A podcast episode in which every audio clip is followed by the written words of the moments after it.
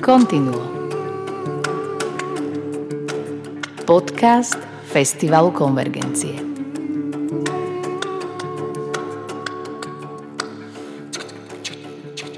Dneska je dva dní pred Vianocami a my sme sa stretli s Tomášom Hudákom, ktorý pripravoval texty práve k tejto čítačke, ktorú vám teraz chceme priblížiť z Festivalu Konvergencie. A toto vlastne bol pôvodne zámer tejto čítačky, že bude tam čítať pán Milan Lasica o Bartókovi. No ale život priniesol takú situáciu, že, že sme my čítali o pánovi Lasicovi a samozrejme výborný Boris Farkaš a Dorotka Nvotová do toho e, zaspievala Filipové a Lasicové piesne. No a keďže sme nechceli vyberať tie texty my, tak e, nám napadlo spolu s Andreom Šubom, že či by ich nevybral Tomáš Hudá, ktorý v posledných rokoch e, s ním strávil dosť veľa času a dosť veľa sa im jeho tvorbou aj životom zaoberal, tak Tomáš, Aký, ako si k tomu pristúpil k výberu týchto textov? No ja sa priznám, že keď ste sa mi ozvali z konvergencií, že, že by sme mohli také niečo urobiť, respektíve či by som nevybral tie texty, tak ja som sa z toho strašne zľakol. Na jednej strane som veľmi chcel, lebo je to, aj som to cítil ako taký nejaký proste záväzok, nejakú poslednú vec, ktorú pre pána Lasicu môžem urobiť. Ale tak na... hádam, to nebude ešte úplne posledná, možno niečo ešte urobíme. Ale, a, dúfajme, ale zľakol som sa kvôli tomu, že vy ste mi vraveli, že by to malo malo byť tak do hodiny vrátane hudby. A ja keď som si predstavil nesmierny záber, ktorý pán Lasica mm. mal a ten ako keby, to je obrovské množstvo vecí, ktoré on mm. po sebe zanechal, aj tých písomností, mm. tak som vedel, že, že jak, jak sa to teda uchopiť, že čo z toho vybrať, aby ty si zachytil všetky tie jeho elementy, ktoré, alebo všetky tie jeho veci, ktoré on mal vo svojom vlastnom živote rád, ale aj ako keby, ktoré, ktoré ho nejakým spôsobom charakterizovali, ktoré charakterizovali jeho humor, jeho nazeranie na svet. A pre mňa, ja sa priznám, že to bolo v niečom, že vedel som, že to budem musieť veľa z toho prečítať od znova, proste na novo. A druhá vec, že vedel som, že to je asi najťažšia vec vyradzovať alebo hovoriť, že toto nie nad Lasicovými textami. Vieš, to je, to je strašne ťažké, lebo on bol veľmi hutný vo svojich textoch. Ano, a, a... On ne, ne, neplitval vlastne v tých neplitval te- textoch slovami. slovami. Tak ako v živote, no, tak ani v textoch. Ani v textoch. A na jednej strane to bolo fajn, lebo si vedel, že vieš tam tých textov dať viac, ale na druhej strane si vedel, že je to aj tak strašne málo.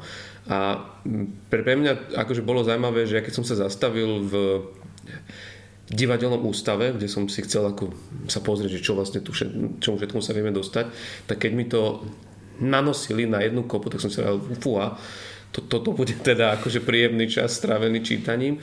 Na druhej strane ma zarazilo, kde všade on mal opublikované texty. Že som napríklad nevedel, že v zborníkoch VŠMU on mal vlastne ako keby práce alebo niektoré zo svojich prednášok, o ktorých ani ja som netušil alebo som nevedel, mm-hmm. že e, bol tam jeden nádherný text, kde on rozoberal ako keby humor to ako, ale vedel som, že to je trošku odbornejšie, aby sa to nehodilo sem, Jasne. ale pre mňa ako autora humoru to zrazu bolo, že som niečo našiel, že a to, vedel som, že toto on napísal, keď mal, ja neviem, poviem príklad, 45 rokov, že zrazu si uvedomil, že to je ešte, vieš, ešte z úplne iných čias, možno z iného jeho... Ale zároveň už mal istý typ skúseností, samozrejme, a už no. vedel o tom rozprávať aj odborne. Nie len, nerobil to intuitívne.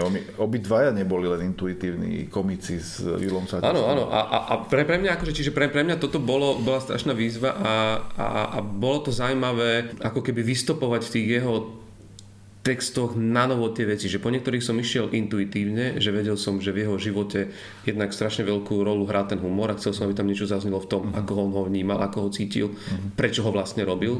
To myslím, že bolo dôležité a, a že, sa, že sa to tam trošku vydarilo dostať. A potom pre mňa bolo dôležité tam dostať jednak ľudí, ktorých on mal rád.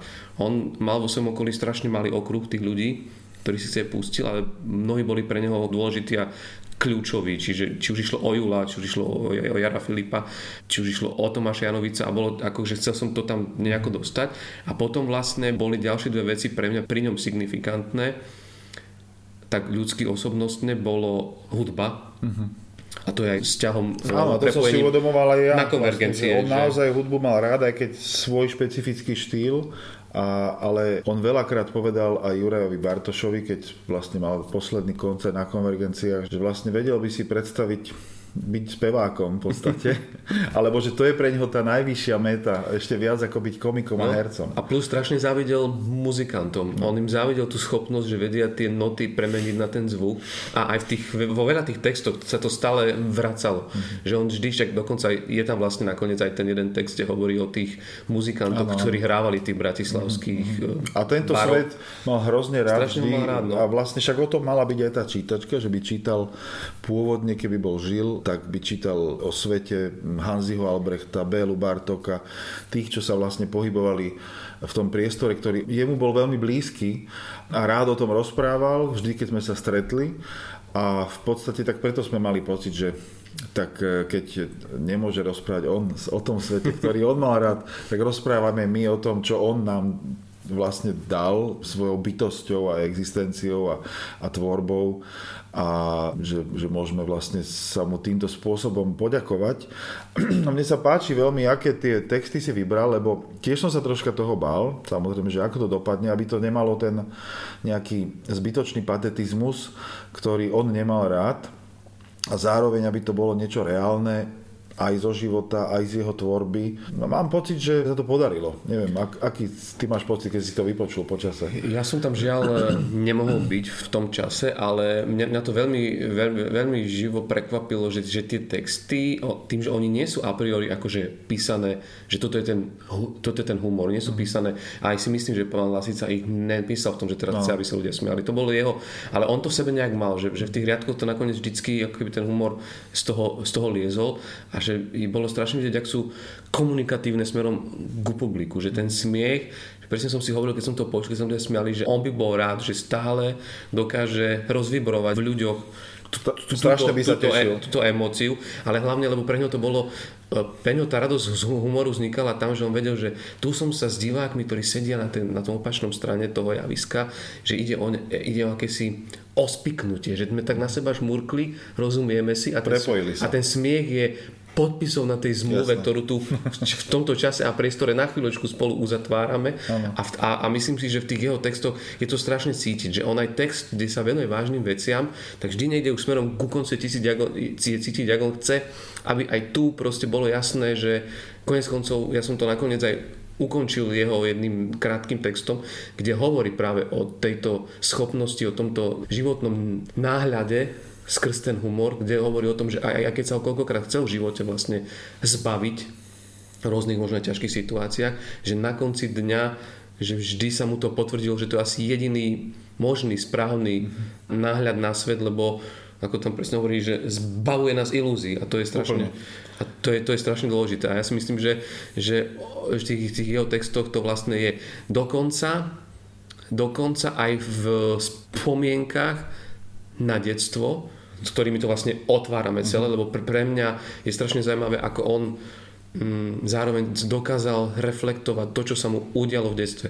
A on, ono, keď sa hovorí, že tie prvé veci, ktoré zažijeme v detstve, nás strašne formujú, formujú a naformatovajú na život, on si to podľa mňa uvedomoval asi o to viac. Vo veľkej miere strašne z toho aj nasával pre ten svoj humor, tak strašne je vidieť, ako citlivý a vnímavý pozorovateľ on bol a koľko vecí z toho detstva v ňom ostali a vedel si ich spätne interpretovať očami dospelého človeka tak, že človeku zrazu z toho behal až mráz po chrbte.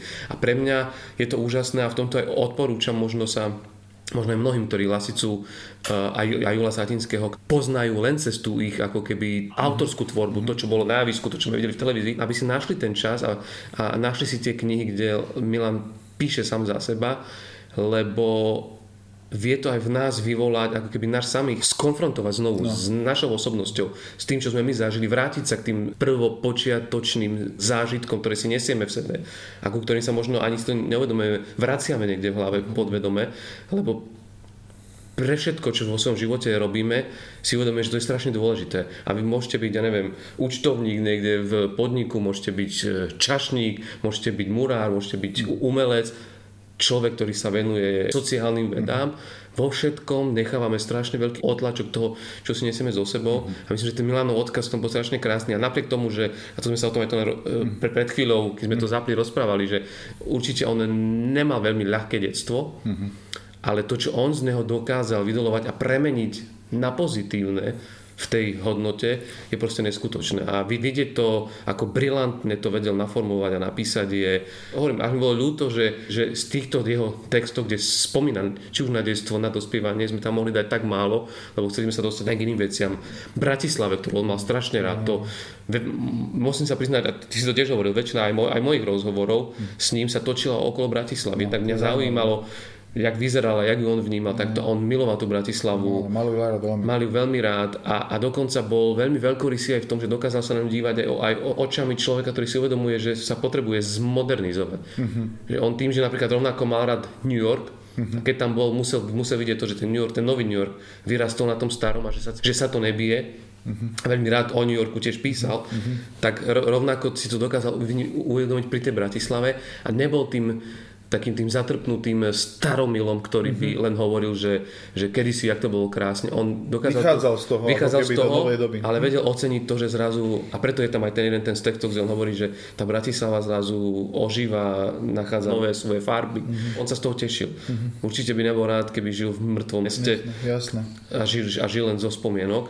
A v tomto on je, ne, je neuveriteľný a dokonca v jednom z tých textov aj hovorí, že jedin, hrozná vec, čo človeku vie naozaj stať, je to, že na starobu zatrpkne a to, on sa tomuto vyhol aj vďaka tomu, že mal v sebe ten humor. Takže... Je to zaujímavé, že on dokázal ako keby ten istý typ ľudského smutku pretaviť do toho nadhľadu v humore, lebo naozaj mám pocit, že, že aj e, v tom jeho humore je taká neobvyklá hĺbka. Neobvyklá hĺbka a nie je to humor na, na prvú, len, že to, čo proste, není to určite nejaký typ humoru, kde človeku počase začne byť trapne, ale naozaj to humor, ktorý má svoju nejakú hĺbku a ktorý vie, ako keby si vedel, že za ním je celý ten balík toho života, kde on príde do tej svojej mm, izby potom a potom číta jednu z tých svojich stoviek a, až tisícov kníh, ktoré má doma a,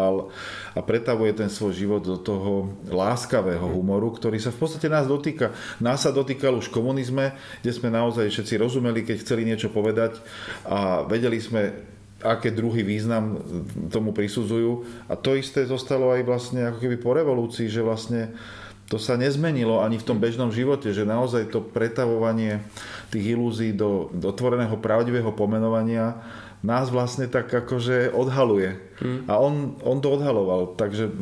Ale Záloven bol vľudný v tom no, odhalovaní. Preto hovorím, že láskavý bol v tom no. zmysle, že ano, to láskavý, nerobil... To je možno lepšie že, slovo, že no. nebol, nebol v tom úplne, že že neponižoval. Ano. neponižoval. On mal porozumenie pre ľudskú slabosť. Akože, že v tomto to bolo u neho, jeho dokonca fascinovali a to myslím, aby tak vyznelo, ale také jednoduché ľudské starosti a bôle, ano. v ktorých videl takú tú statočnosť, že ten človek sa s tým vie popasovať a musí si ten svoj to svoje klbko, ktoré mu bolo nadelené viesť niesť a rozmotať a pre ňom veľakrát tí ľudia boli zaujímavejší ako ľudia, ktorí, ktorí vynášali nejaké morálne súdy a zbytočne pateticky moralizovali. Vlastne, že jemu sa páčil ten život, ktorý sa musel žiť ako ten, o ktorom sa len Hovoril. Ho, hovoril. hovoril. To u neho bolo fantastické. A možno posledná vec takú, čo, čo je možno zaujímavá, že ja viem, že mnohí mu, neviem prečo, vyčítali, že ako by sa málo vyjadruje ku spoločenskému dianiu, že je málo, mm-hmm. že, že napríklad, že, že Julo Satinský v 10 rokoch, jak začal písať aj v Dominofora, že jak on vedel brísne a pomenoval tie veci a politiku, áno, ktorý to bolo dôležité, lebo sa tu bojovalo o charakter štátu a bol tu mečerizmus takto a urobil to veľko, ale, ale Milan a práve to na mňa vyskočilo aj z tých jeho textov, keď som to čítal, veľakrát riešil tie spoločenské veci, ale podľa mňa možno s oveľa väčším odstupom, že tie texty ho zrazu ako keby nie sú viazané len na obdobie čarizmu, na obdobie Zurindu, na obdobie Roberta Fica, ale on tak riešil také tie veci, akými Slováci sme. Takú podstatu našu, tak, Takúto našu áno, podstatu, áno. že jak my rozmýšľame o slobode, jak my rozmýšľame o, o spravodlivosti, čo je pre nás a, a v tomto ako keby je strašne veľa jeho textov, ktoré až mi je ľúto, že, že akoby sa nerepublikujú. Mm-hmm. Možno to príde. v tom, v tom, lebo naozaj tie jeho glosy a komentáre by dneska kľudne mohli výjsť na názorovej strane ocitového denníka a mali by ste pocit, že, mali by ste pocit, že to musel napísať pred týždňom a reagujú pr- presne na to, čo sa deje v našej spoločnosti. No. A bol veľmi ako keby bol veľmi človek, ktorý túžil po tej slobode a potom, aby sme jej rozumeli tom právom význame, že, že, to, že, že to je živý organizmus, o ktorý sa treba vždy usilovať, že to není, že v 89. roku sme to, sme to e, vybojovali a už, a už, už je hotovo. Pre mňa mnohí, ktorí si v 89. roku povedali, že hotovo, tak myslím, že Milan Lasica bol z tých prvých, ktorý si hovoril, až teraz to priatelia začína. A myslím si, že... Už vtedy mal ten nadhľad. Už vtedy mal ten nadhľad a pochopil, že, že, že toto je... A, a z tých textov je to cítiť a že on naozaj sa snažil prispievať k tomu, aby, aby tá spoločnosť sa posúvala a proste rástla. A ja by som niekedy možno bol rád, keby to knižne vyšlo, že vyslovene len vyselektované texty práve tieto spoločensko možno politické, lebo ja by som to dal ako napovinné čítanie všetkým, ktorí chcú vstúpiť do politiky. Tak možno, že si práve vymyslel vlastný projekt. Takže myslím si, že počujete, milí priatelia a poslucháči, že Tomáš e, Hudák bol ten pravý človek, ktorý vyberal tieto texty, ktoré si teraz budete môcť vypočuť v interpretácii Borisa Farkaša, výborného a Doroty Nvotovej, ktorá to doplní. Ďakujem ti Tomáš, že sme sa mohli takto porozprávať. Rád by som s tebou pokračoval, ja, ja som, pretože to je veľmi že, zaujímavé. Myslím si, že fakt najvyšší čas nechať hovoriť e, Áno, pána Lasicu. Nechajme že... ho hovoriť, ale my sa k nemu určite vrátime, lebo ja cítim, že to je téma, kde sme len tak potvorili tie dvierka a že ešte z jeho života a diela budeme ďalej čerpať. Takže ďakujem Tomáš a vám prajem príjemné počúvanie. Príjemné počúvanie.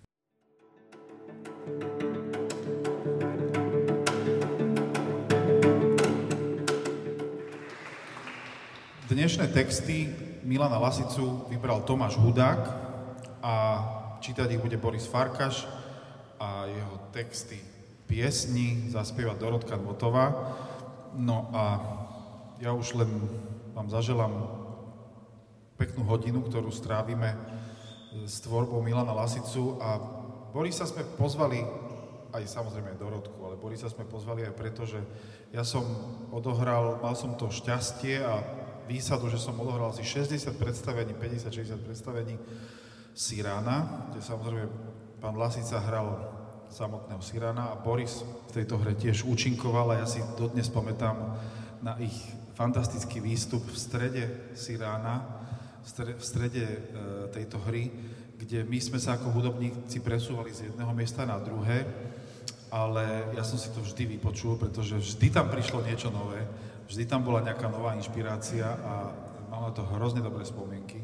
Takže Boris a Dorotka, nech sa páči. Je to vaše miesto.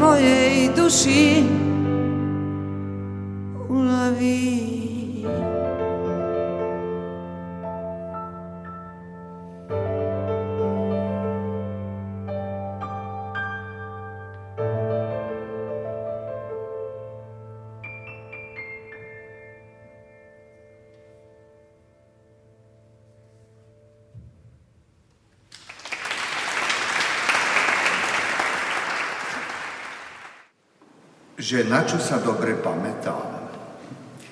Ako som 5-ročný ležal v nedelu ráno vo svojej postielke v rodičovskej spálni, mama v kuchyni pripravovala raňajky a otec sa v kúpeľni holil a prdel. Ako ma Jožo F. napadol pred čáky školou na Rúžovej, neskôr Jesenského ulici, a ja som ho ovalil po hlave rysovacou doskou. Ako sme sa v prvej ľudovej učili spievať Avantio Popolo, Alaris Cosa, Bandiera Rosa, Bandiera Rosa a Koricina sa pritom posral. Ako sme museli zaplatiť v druhej ľudovej každý korunu a do triedy prišiel muž s krokodílou kožou na miesto ľudskej, čo sa ukázalo, keď si vyzliekol košer. Ako nás učiteľ fyziky krátko pred polročnou konferenciou skúšal, a všetci po jednom, bolo nás 40, sme museli odrecitovať z učebnice pasáž o transformátore a ako každý hovoril to isté, ale známky sme dostali rozdielne. Ako učiteľ chémie používal telesné tresty tým spôsobom, že nás ťahal jednou rukou za ucho a druhou nám stískal rameno a šepkal pritom Euglena zelená, ty ničema. Ako zomrel súdruh Stalin a učiteľka, ktorá mala dozor v školskej jedálni, usedavo plakala. Ako zomrel súdruh Gottwald a učiteľka, ktorá mala dozor v školskej jedálni, usedavo plakala. Ako sme stáli čestnú stráž pri buste súdruha Stalina a nemohli sme sa zdržať smiechu. Ako sme s panom P. boli prijatí do ČSM, a súčasne sme každú nedeľu chodili do evangelického kostola na Legionárskej. Ako som bol na slávnostnom otvorení pionierského paláca a ruku mi podal súdruh Široký. Ako prišla za mnou spolužiačka so spolužiakom a konšpiratívne mi oznámili, že riaditeľ školy je podozrivý zo špionáže pre imperialistov, ako ho chceli odhaliť a vnikli v noci do školy a ako z toho nič nebolo. Ako nám učiteľka dejepisu vysvetľovala, že po prvopospolnej spoločnosti zákonite prišla otrokárska, po nej feudálna, po feudálnej zákonite kapitalistická, po nej zákonite socialistická a po socialistickej zákonite komunistická a ako som sa jej opýtal, čo príde zákonite po komunistickej, a ona odišla z triedy. Ako v oktobri v 56. sedel u nás v kuchyni Ujo Laco a hovoril, že z Budapešti to rýchlo preskočí k nám a s komunizmom je koniec. A ako sme na ten koniec čakali ešte 33 rokov. Oveľa častejšie ako po slobode túžia ľudia po rovnosti. Nečudujem sa. Sloboda je možnosť výberu, to je niekedy dosť zložité. Keď máte na výber, znervóznete, začnete si klásť znepokojivé otázky. Čo si mám vybrať? Ktorá možnosť bude najvhodnejšia? Z čoho budem mať najväčší osoch? Vyberáte, pravda, že po zrelej úvahe. Zrelá úvaha zaberie veľa času. Sú ľudia, ktorí nad zrelou úvahou strávia celé roky, niektorí aj celý život. A umierajú nerozhodnutí, ale s pocitom, že mali možnosť. Sú takí, čo sa rozhodujú a vyberú si a až potom nastane peklo. Vybral som si správne, nemal som radšej zvoliť inú možnosť, možno som mal ešte počkať, prečo som sa ponáhľal, bol som pod tlakom. A tam sa to spustí. Začnete hľadať dôvod zlého výberu, nesprávneho rozhodnutia. Nájdete ho rýchlo, samozrejme mimo vás.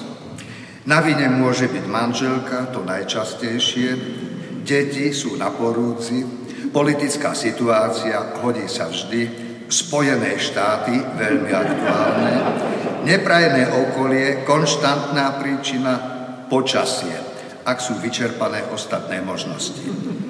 Takže, ak si nedokážete vybrať nejakú z možností, umierate s pocitom, že ste o čo si prišli.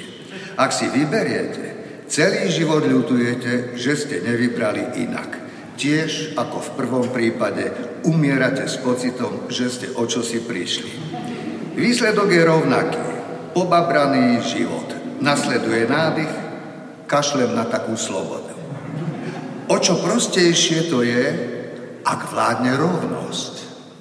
Nikdy som nepodliehal ilúzii, že niekde na svete musí existovať raj a že akurát my máme smolu, že v ňom nežijeme.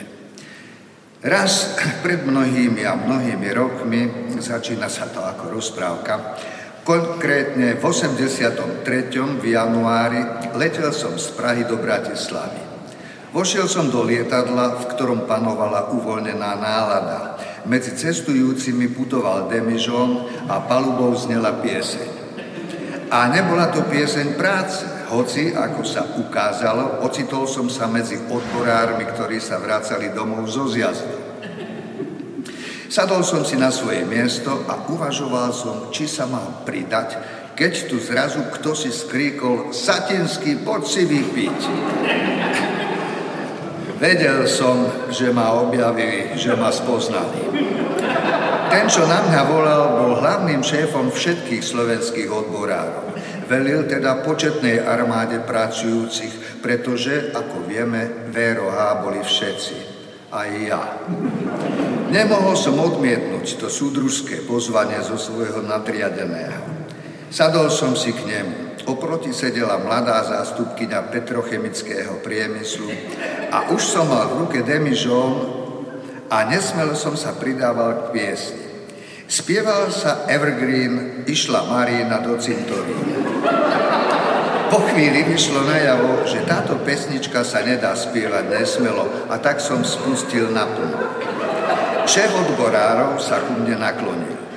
Premietali nám tú vašu silvestrovskú scénku. Ja som to na Silvestra nevidel, lebo som bol ožratý. Ale tá scénka nebola v poriadku. Daj si pozor, lebo vás zase dodrbujú. Skúste s tým lasicom dať čo také naozaj aktuálne proti Američanom. Alebo proti komunistom, dodal po chvíli. No, to by som im neradila, povedala zástupkyňa Petrochémie. Vieš, pokračoval odborársky vodca, naša spoločnosť potrebuje satíru. Aj naša, povedal som. Pretože niečo som povedať musel a nič lepšie mi nenapadlo.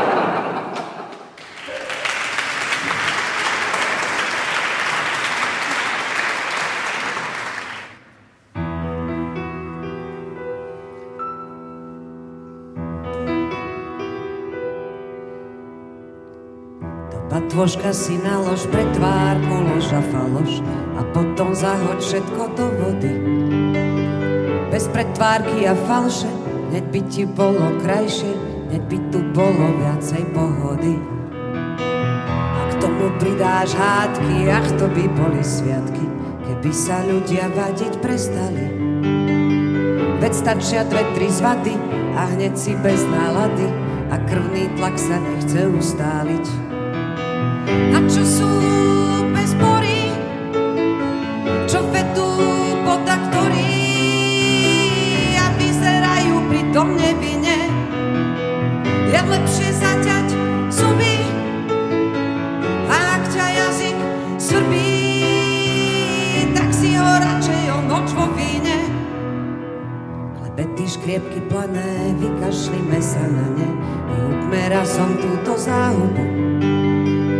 tí, čo pikle kuli, dostanú po papuli, dáme im jednoducho zámku na hubu. Do patôžka si nalož pre tvárku, lož a faloš, a potom zahoď všetky do studne. A rovno z prvej várky, skús život bez pretvárky, a uvidíš, či z teba ubudne.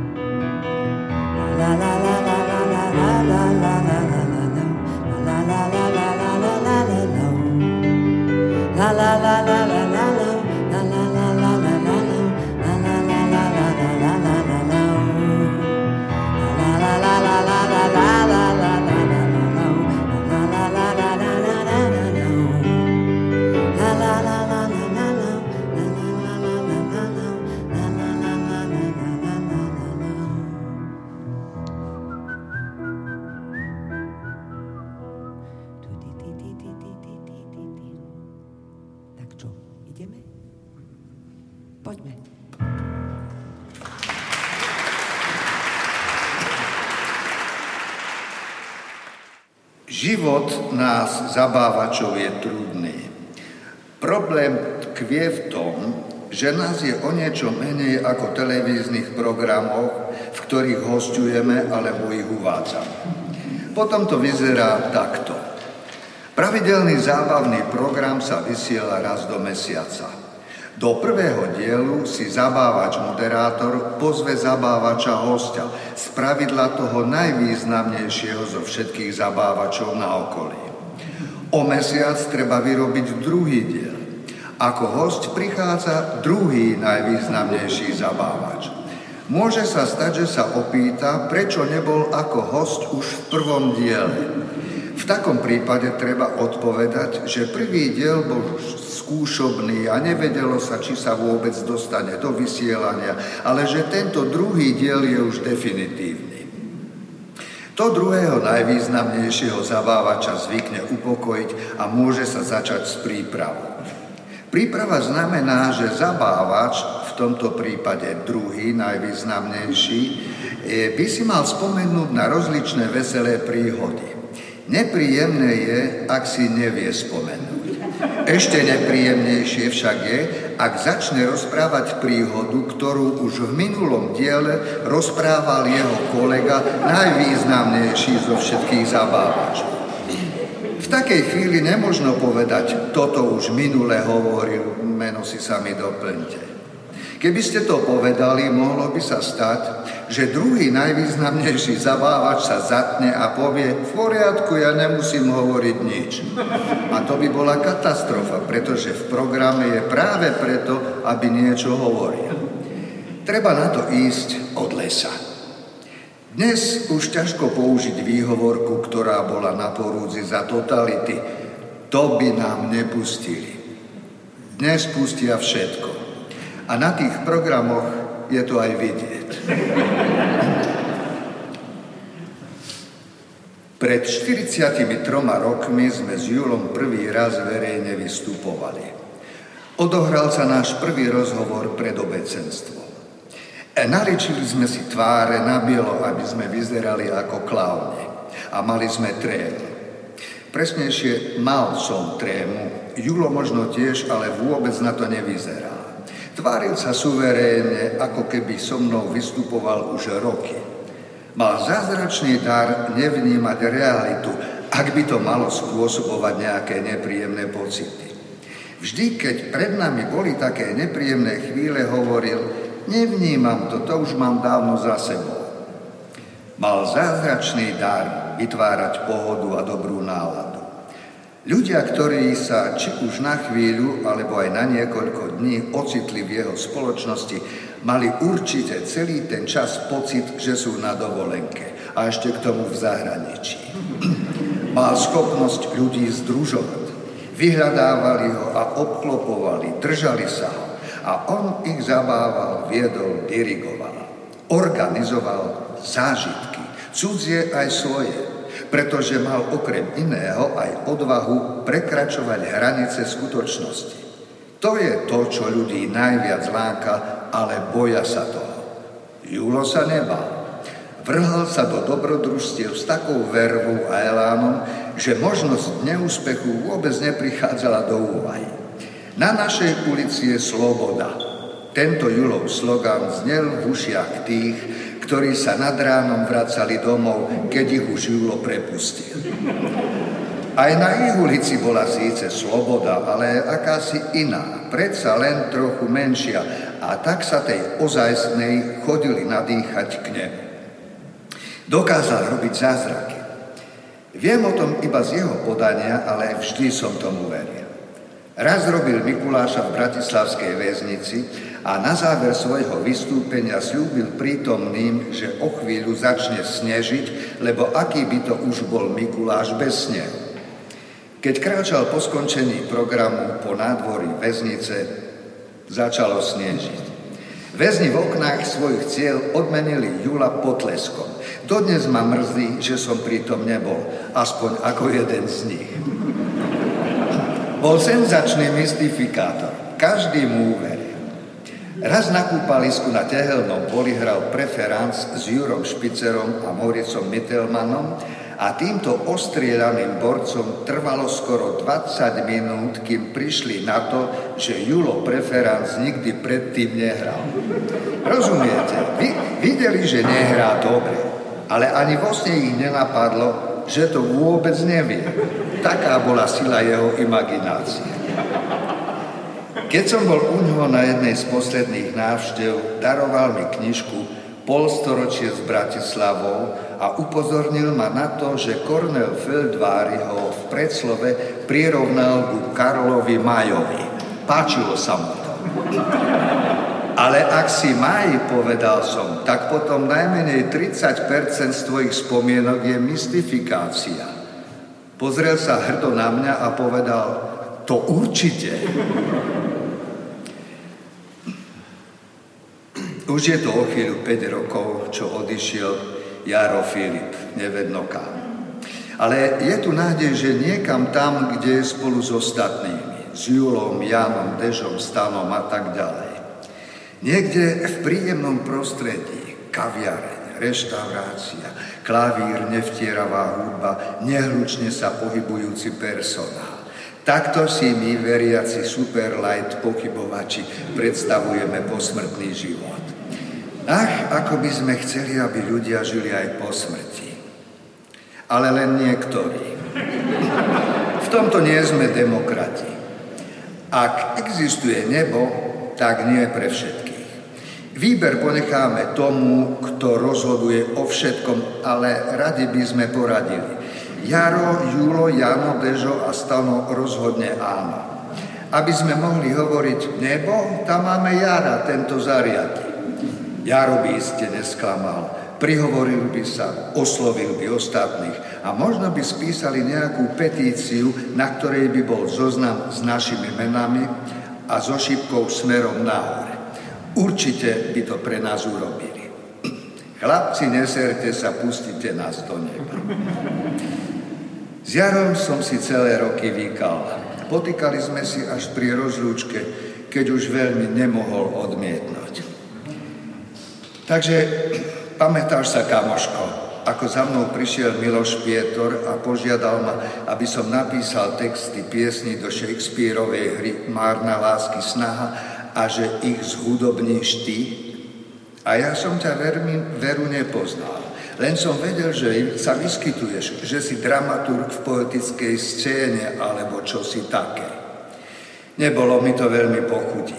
Poetická scéna vznikla na hrobe divadla na Korze a na to sme my boli ej veľmi citliví. Ale texty vznikli, hudba tiež. Viem, že jedna pesnička sa začínala veršom Deviati velikáni sme, sme velikáni deviati. Tak sme sa, Jaro, spoznali, tak sme začínali. s deviatimi. Až neskoršie nás bolo jedenáct. A pamätáš sa, ako si ma otravoval, aby som dodal ešte jeden text do hry náš priateľ René a ja som ho napísal počas skúšky na zápalkovú škatulku? Premiéra sa nekonala, ale pesnička ostala. Vyletel vták. A pamätáš sa, ako sme boli s novou scénou na zájazde v Skopie. Na celý týždeň sa tvoja hotelová izba premenila na nočný podnik s celodenným servisom. A keď si si po pár dňoch bez zažmúrenia oka chcel konečne na chvíľu zdriemnúť, vošiel Julo s menšou spoločnosťou 12 macedónskych divadelí. No a potom vo vlaku na spiatočnej ceste, tesne pred Bratislavou, si sa na mňa unavene pozrel a opýtal sa Milan, myslíte, že ma doma spoznajú? Spomínam si na teba denne a v mysli sa mi vynárajú takéto z hľadiska histórie nepodstatné príhody. Píšem o nich s láskou a úsmevom na perách. O tvojom významu budú iste písať iní.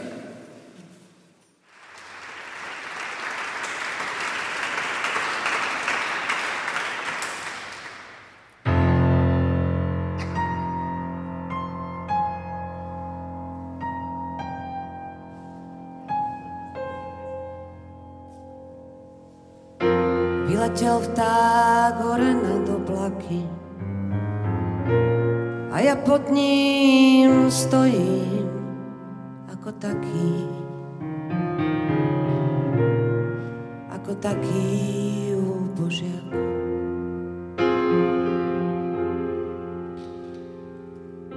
Malý vtáčik nad oblakmi krúži. A ja za ním poberať sa túžim. Chcel by som byť ako vták. Ako vták si nad oblakmi lietať a uletieť do šíreho sveta. To by som chcel, neviem jak.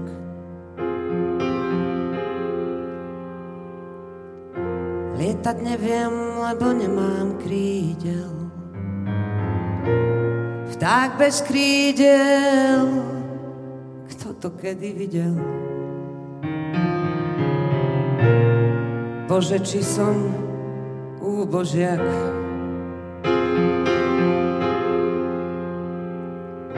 Márnu nádej stále chovám v duchu. Raz sa možno udržím vo vzduchu.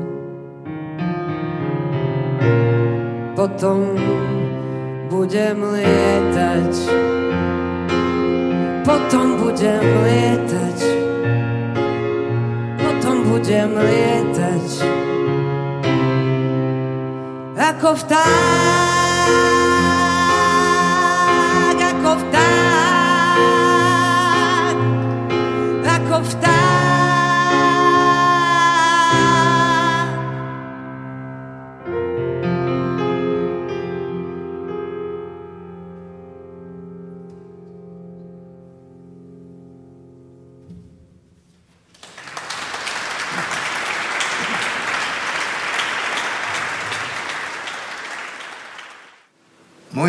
Moje snívanie bolo skoro vždy celkom nevinné a často sa krútilo okolo muziky. Sweet music a swing. To je hudba môjho srdca. A často som sníval o tom, že som muzikantom, klavíristom, prípadne saxofonistom a hrám s veľkým bandom saxofón alebo s malou skupinou klavír. Konec koncov na klavíri som hrával aj celkom sám, teda pri snívaní. Príjemný podnik, nehlučne sa pohybujúci personál, zo pár štangastov, ja za klavírom vyšívam evergreeny a počase pridám aj spev. Jazzová náladička, pohoda. Náročky píšem jazzová a nie jazzová, lebo mi je to také smiešne, ako keby ste namiesto fujara písali foojara. Ale o to nejde. Ide o to, že snívanie sa stalo skutočnosťou. A že som prednedávnom s Big Bandom Bratislava Hot Serenaders spieval na Pražskom swingovom festivale vo Vinohradskom národním domne. Normálne, regálne. Tri veci. Pravdu mal Kipling, keď napísal, že kto chce uskutočniť svoj sen, musí sa zobudiť. A možno, že ešte stále drieme. Spomínam si na časy pred 50 rokmi, keď boli na slov koncerte tzv. kvalifikačné prehrávky. To znamená, že muzikanti z barov, väčšinou Rómovia, museli pred komisiou dokazovať nie len to, že vedia hrať, ale že poznajú noty. Hrali práve Čikošovci, alebo Bugovci, alebo Lakatošovci a keď dohrali, predseda komisie, pianista Juraj Belceler, bol zvedavý na tóninu, v ktorej hrali a tak sa ich opýtal, chlapci, a v čom to hráte? V smokingoch, Ďuri Báči, odpovedal kapel. Kto dnes vie, že existovali kvalifikačné prehrávky? Kto dnes vie, že existovali barové kapely? Kto dnes vie, že Bugovci hrali celú noc v serkli v smokingoch a už ráno o 9. sedeli všetci v Savojke na, kále, na káve v perfektných oblekoch od Hantabala. Môj otec si zase dával raz do roka šiť oblek u Skubinčana. Nehral v nejakej kapele, ale pracoval v banke. Dnes sme si už zase zvykli, že bankoví úradníci chodia v oblekoch, ale boli časy, keď len, len, že nechodili v montérkach, pravda, že bez krávaty a v šiltovke namiesto klobúka. Obleky bankárov sa vrátili, barové kapely nie. Vymreli voľakedy v 70. rokoch a nahradili ich DJ poriadku, reprodukovaná hudba je kvalitná a svetová a dokonale nahrata a so slávnymi spevákmi a skupinami a tak ďalej. Ale živá kapela je živá kapela. To sa nahradiť nedá. Pohľady muzikantov, úctivé úklony, keď počas hrania vojde do podniku štámgast, vrele poďakovanie za fľašu šampusu pre orchester. Akú skladbu si želáte, pán veľkostatka?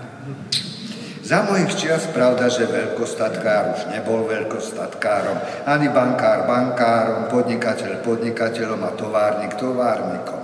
Boli radi, ak sa im podarilo vklznúť do radov pracujúcej inteligencie. Ale v nočných podnikoch sa im ešte roky po februári dostávalo náležitej úcty. Ako keby sa vracali zo starých čias, aspoň na pár hodín. Prečo to bolo možné? Lebo v nočných podnikoch vládol konzum, nie ideológia.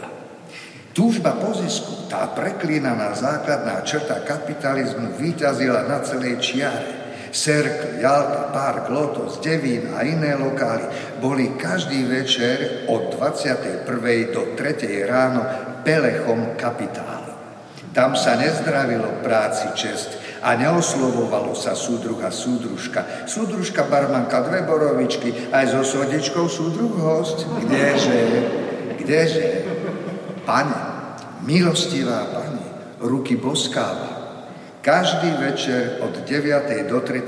ráno tam pre koho si zavanulo minulosťou.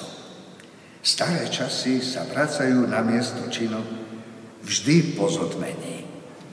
Bratislava opeknieva. Už dlhší čas a systematicky. Mám teraz na mysli centrum. Hoci aj sídliska sa architekti usilujú, ako sami vravia, humanizovať, teda poľučťovať.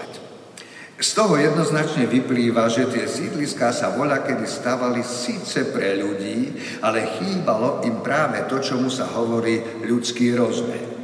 Oni totiž, tie sídliská, nevznikali ako vzniká mesto teda postupne, roky, desaťročia, tak ako si to vyžadovala situácia, hospodársky rast, kultúrne zázemie, potreby obyvateľov. Sídliská rástli na pover. Najprv to niekto nakreslil. Nakreslené to vyzeralo zrejme celkom sľubne a moderne. No a potom to niekto iný postavil. Postavené to už nevyzeralo tak sľubne ako nakreslené a o niekoľko rokov to vyzeralo ako pár hodín po svetovej vojne. Ošarpané, špinavé, odpudzujúce, nekultivované. Ale pozor, vošli ste do takého ošpa, ošarpaného domu, Prešli ste špinavým prízemím, vyviezli ste sa v otrasne počarbanom výťahu, zazvonili ste, povedzme na treťom poschodí u svojho priateľa, otvoril vám a vy ste sa zrazu ocitli v inom svete. Zvnútra ten byt absolútne nekorešpondoval s vonkajším prostredím. Myslím, že to bolo dosť symbolické. Presne tak žila väčšina z nás. Vnútri inak ako na vonok pretože vo vnútri to bolo moje a to vonku bolo spoločné. Centrum Bratislavy, staré mesto, tiež 10 ročia nezaprelo, že patrí všetkým, teda nikomu. Zanedbané dvory, opustené pasáže, padajúca omiektka, čierno-sivá farebná kombinácia. Sem tam si človek povedal, keď išiel okolo nejakej budovy, tak toto musel byť voľakedy celkom pekný dom. Napríklad ten, kde je teraz kaviareň u Rolanda, alebo ten funkcionalistický na Hviezdoslavovom námestí. Dnes opäť žiaria.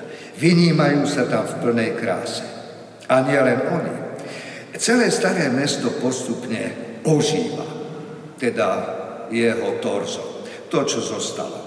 A to je podľa môjho odhadu asi tak polovica z toho, čo tam stálo kedysi.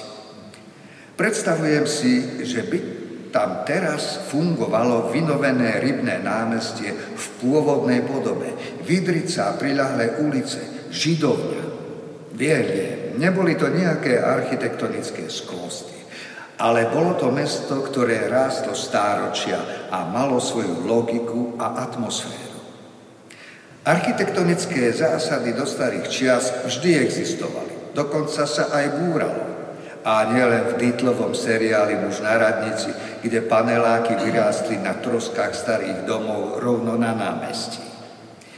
Keby sa nebolo búralo v Paríži koncom 19. storočia, neboli by tam dnes všetkými obdivované bulváry. Je milé, že vraj vznikli preto, aby sa armáda mohla rýchlejšie presúvať z jedného konca mesta na druhý.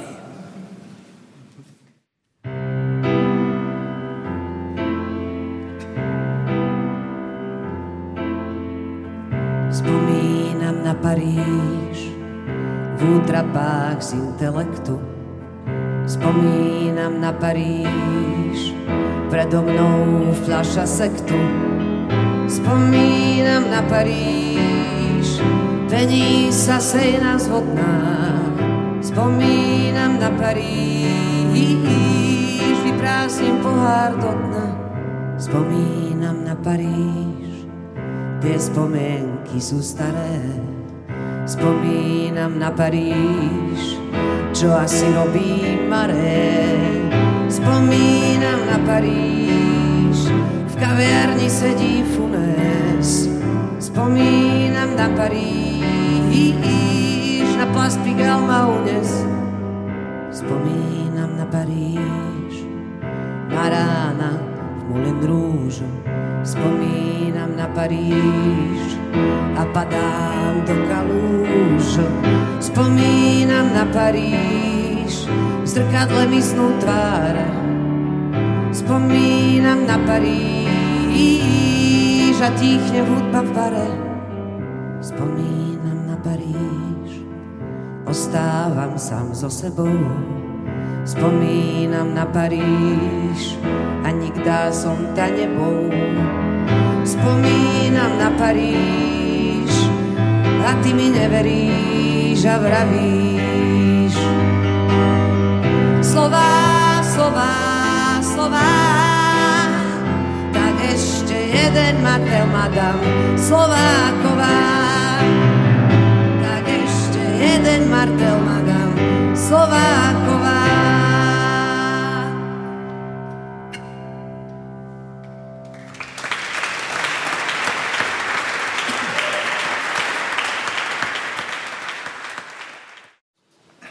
Nedá sa povedať, aj keď si teraz trochu fandím, že by som už podľahol záľudnostiam staroby.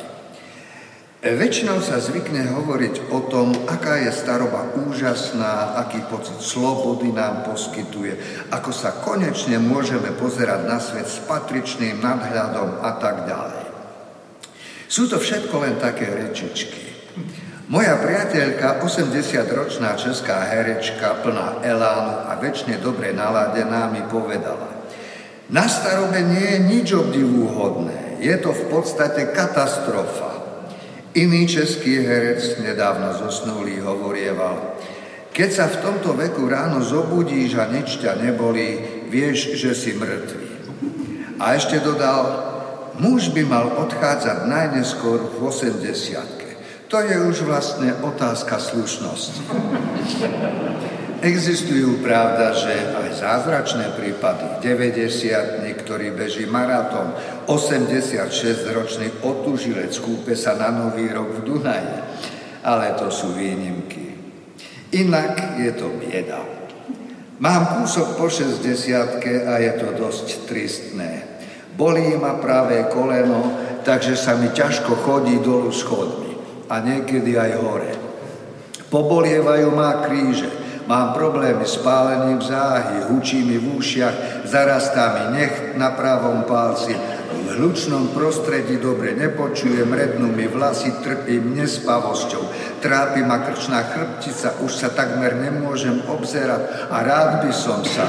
Bolievajú ma zuby tie, ktoré ešte mám, nemôžem zohnúť ľavý ukazovák.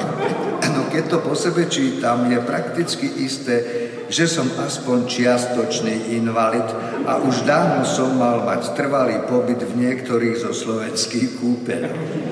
Najlepšie by sa mi páčilo v Piešťanoch. To sú kúpele podľa môjho gusta. Problém kúpeľov je v tom, že ste obklopení ľuďmi, ktorí majú rovnaké problémy ako vy, teda pacientami. Jeden pokrývkáva, druhý je dokonca na vozíku, tretí chodí o paličke. Nič veselé. Človek môže prepadnúť depresii. Chorí ľudia by nemali vôbec chodiť medzi chorých. Nevzniká tam nejaká solidarita postihnutých, nejaké pozitívne emócie. Ak, tak jediná radosť, že niekto je na tom ešte horšie ako my. To aspoň trošku pozdvihne náladu. Ak vás bolí noha, pomôže vám pohľad na niekoho, komu chýba. Bolesť sa takto stáva znesiteľnejšia. Najbežnejším problémom starnúceho muža je pamäť. Nie, že by ste nevedeli, ako sa voláte, alebo v akom meste žijete. To príde až neskôr a potom vás to už nebude trápiť. Ale neviete si jednoducho spomenúť. Väčšinou ide o mená a názvy. Mená, o ktorých by ste nikdy nepredpokladali, že ich môžete zabudnúť. Hemingway, Chaplin, Gerard Philip. Začína sa to takto, v rovine kultúry a všeobecného vzdelania. Je to nepríjemné, ale dá sa to vydržať. Napokon, ak chvíľu vydržíte, spomeniete si. Horšie je, ak vám začnú robiť problémy mená priateľov a známych. Pretože Hemingwayovi je jedno, ak si nespomeniete, ako sa volá, ale vašej manželke to jedno nie je. Ak ju oslovíte Irenka, ona sa volá Nadia, spozornie. A potom sú už len dve možnosti. Alebo vás pošle k lekárovi, alebo požiada o rozvod. Nechcem bedákať, ani byť falošným optimistom. Viem, aspoň si myslím, že viem, čo je najväčším nebezpečenstvom staroby. Zatrpknutie a tzv. celoplošná nasratosť. Tomu sa treba brániť.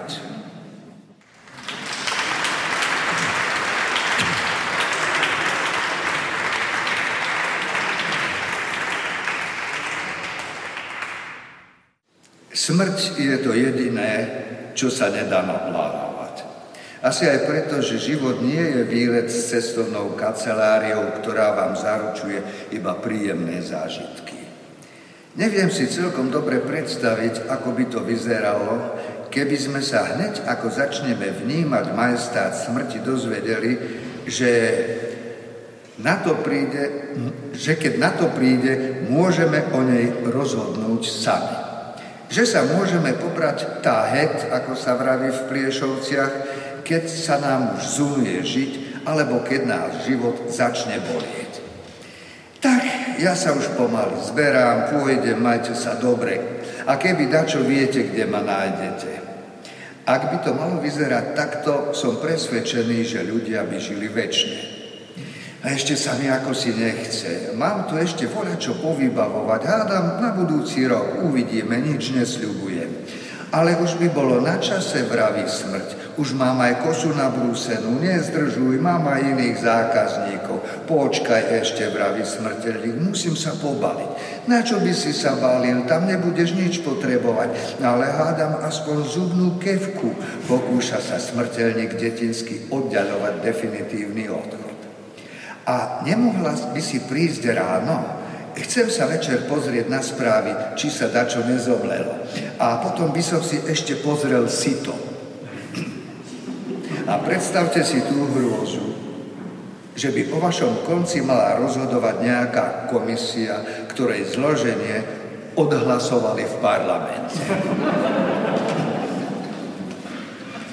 Schopnosť pozerať sa na svet s odstupom Nachádzať v ňom nezvyčajné spojenia, z ktorých sa rodí humor, nie je dar ani výsada, ale skôr schopnosť alebo náklonosť, ktorej sa nemôžete zbaviť, aj keby ste chceli.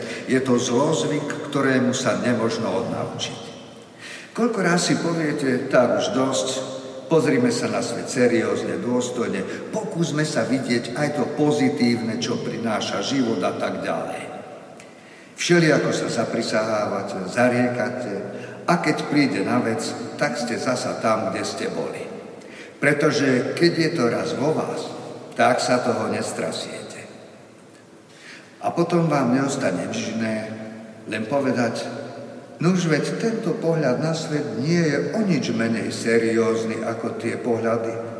A kto vie, či nie je práve jedným z najpozitívnejších. Pretože nevyrába ilúzie.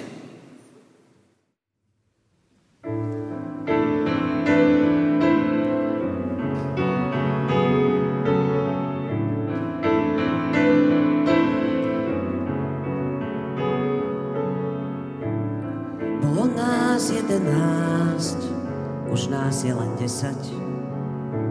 Všetci ľudia vravia, že nás budú vešať že ten desiatý tížko sa vytratil.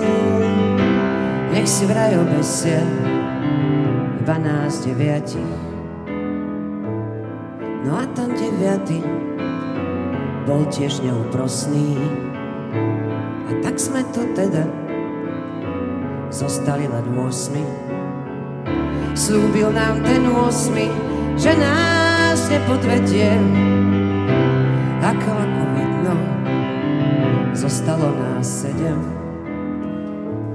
A v tom aj ten siedmy vydal sa na cesty. Ostali sme teraz, teda iba šiesti. Nuž a ten náš šiestý pustil tiež do gatí. A už sme tu iba kamaráti piati. Duši má ten piaty taký čudný výraz. Nenazdali sme sa a už sme len štyria.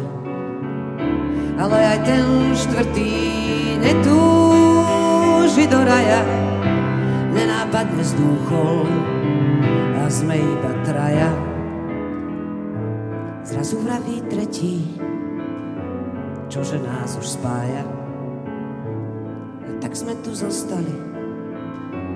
Len kamaráta ja. Len kamarát a ja. Už nás idú vešať, darmo kričím rata. A tak som v tom nechal toho kamaráta. Bolo nás je ten hásť, už nás je len desať. Pôjdeme sa pozrieť, keď ho budú vešať.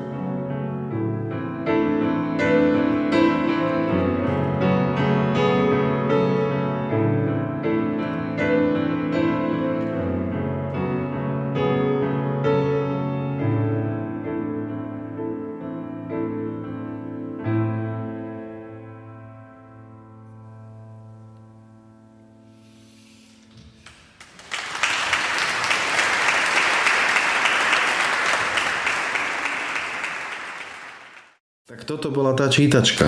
Veríme, že sa vám to páčilo. Ďakujeme, že ste to počúvali a tešíme sa na stretnutie s vami cez ďalší podcast alebo prípadne na ďalšej čítačke či koncerte. A ďakujeme Fondu na podporu umenia za podporu z verejných zdrojov aj tohto podcastu. Majte sa pekne.